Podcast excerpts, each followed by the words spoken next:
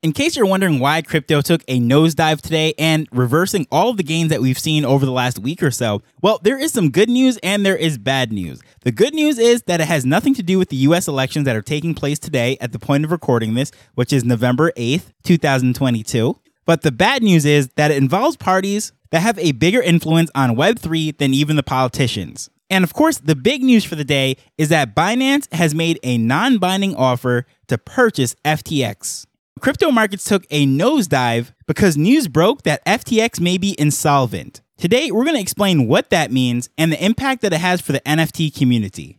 Hello, I'm Taj, digitally known as Tropic Vibes, the host of Nifty Business, where we highlight NFTs and explore Web 3.0 as we move from pure speculation to creating real world value.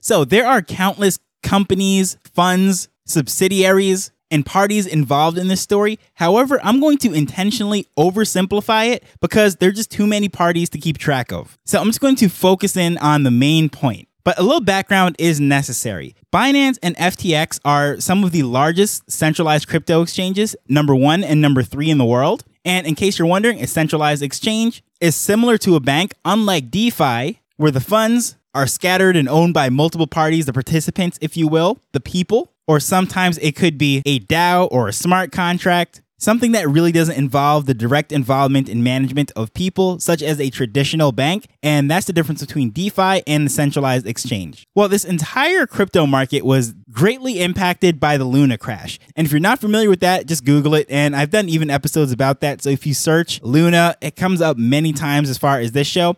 But that was really the thing that kicked off the nosedive earlier this year. Of course, with everything, people losing interest and the broader economy and the war and so forth, all those things really impacted it. But when Luna crashed, that really turned everything upside down. And so many different parties were involved in that because they were taking high risks by leveraging their position with Luna. And in simple terms, what that basically means is they were operating under the assumption that the value of Luna would always go up. So they were taking out crazy loans in order to buy other risky assets under the assumption that everything would keep going up. And as long as Luna was backing those loans, they could keep taking out more loans. And as they took out bigger loans, they took out bigger positions in other risky assets. But of course, once Luna crashed, everything else fell. It was like a domino rally. Once that one piece fell, everything else went with it. And that is why a lot of companies and exchanges and funds and DAOs and all sorts of platforms went out of business over the last year because they became insolvent. And in simple terms, that means they can't pay their debts, whether that is loans that they took out or it is people that are trying to get back their money from a liquidity pool or in the case of a centralized exchange, they're just trying to withdraw. They don't really trust these platforms, so they want to take their own crypto onto their MetaMask or their Ledger or possibly turn it back into fiat currency and go back to their bank accounts and get cash. Well,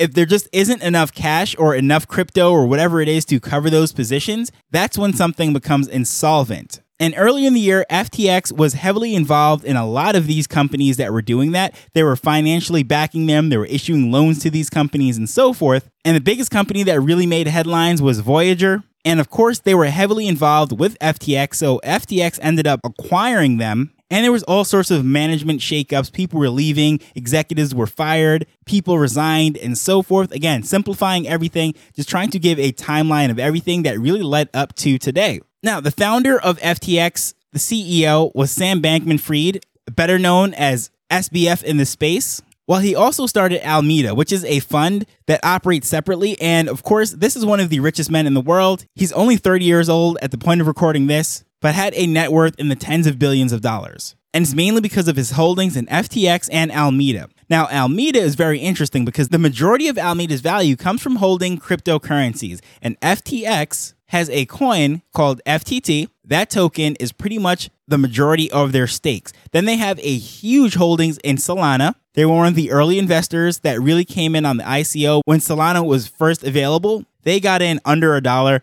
and wrote it up and their other positions are in a bunch of altcoins or poo poo coins, whatever you want to call them, just not Bitcoin, ETH, or any of the top coins whatsoever. And rumors started to float around that they were insolvent last week. Again, going back to that word, meaning that they have more debts, more obligations than they could possibly pay. And on November 6th, the Binance CEO better known as CZ, tweeted out that they're planning to exit their position on FTX, or I should say the FTT token. So I'm not going to go into all the details. CZ tweeted about this, and there's a lot of discussion as to reasoning as to why, but I'm not even going to go into all that. All I'm going to say is Binance said that they were going to exit their position over the next few months, selling off all the tokens that they have.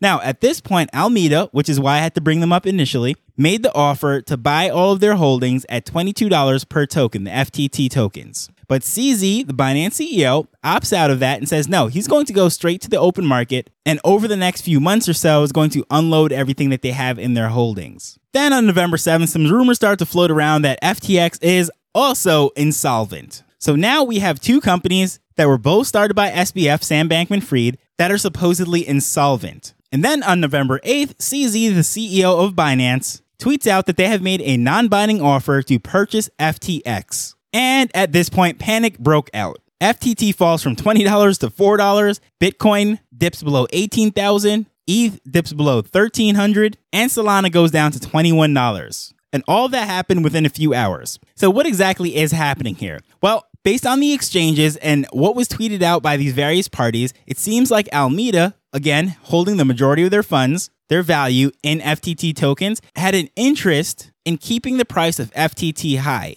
So when Binance announced that they're going to unload all their position, which is very large, and put it on the open market, it was bad news for both Alameda and FTX because again, if they're making major bets or taking out loans and using that token as collateral, if the value of it falls, they're in some serious trouble. So essentially, when Binance said no, they're not going to do that, they're not going to allow some sort of sweetheart deal and they're just going to go straight to the open market, the free fall started and basically everything came crumbling down just like what happened with Luna. So, what is the impact of all of this? Well, first and foremost, the most obvious thing is it looks like another big company is about to go under or be acquired. And in case it wasn't clear before, it is more clear than ever that self custody is the best way to go. As we like to say in the space, if it is not your keys, it is not your crypto.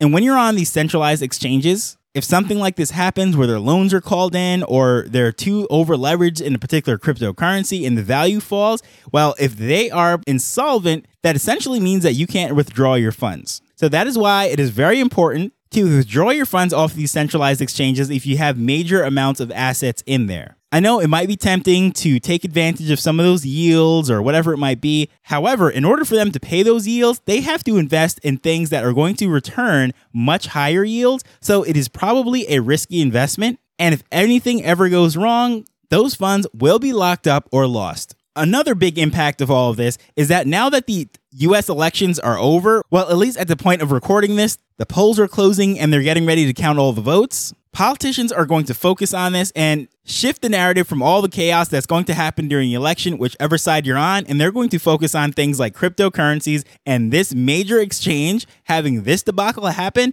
is going to be a talking point for politicians for months and years to come. And what does this mean for the NFT marketplace? Well, remember when I mentioned that Alameda one of their big holdings was in Solana. They were in there early. Well, if you notice, more than any other of the cryptocurrencies that are really in the top 10 or so, Solana took a major hit once this news broke. And that is because a heavy amount a large amount of its holdings. That is because Alameda is heavily involved in the funding and they hold a lot of the tokens. Therefore, in the short run, it is bad news for Solana. However, in the long run, I actually think it is a good thing. Reason being because one party holding this much of the token is an issue. And that's one of the number one complaints about Solana. Yes, sure, the blockchain the blockchain constantly goes down, but a lot of that is because of centralization as opposed to decentralization. There's too much power and too much holdings in a few people's hands. So in theory, if Alameda does have to exit their holdings with Solana, it should be a good thing because those tokens are going to have to go on the free market and it's going to be scattered amongst many people. Now,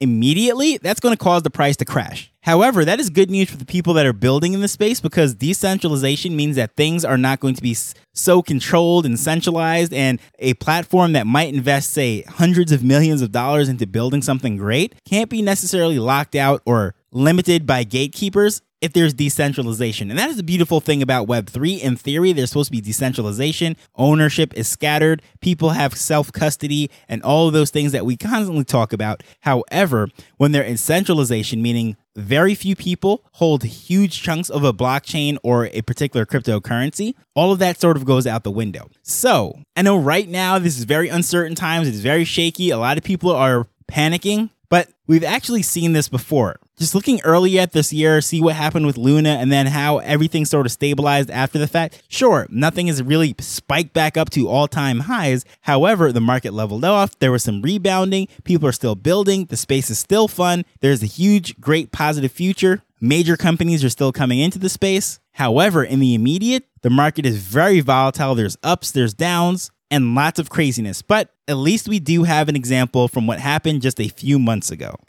But the number one takeaway from all of this, if nothing else, is to truly understand that no matter which platform you're on, no matter how safe you think it is, how big, trusted they might be a publicly traded company, they might have a rock star founder, they might have regulation, they might have auditors, all these things in place that are supposed to protect the consumer. Just note that if it is not a self custody wallet, there is a potential that those funds are either locked onto the exchange, can be seized by the government, or could be entirely lost in bad investments. And if you haven't noticed, there was always an affiliate link to Ledger and Trezor because those are the top two hardware wallets. If you're listening to this before November 9th comes to an end, Ledger is actually having a 10% off sale right now. And if you do happen to use that affiliate link that is in the show notes, it does help out the show. But either way, it is important to keep your own crypto.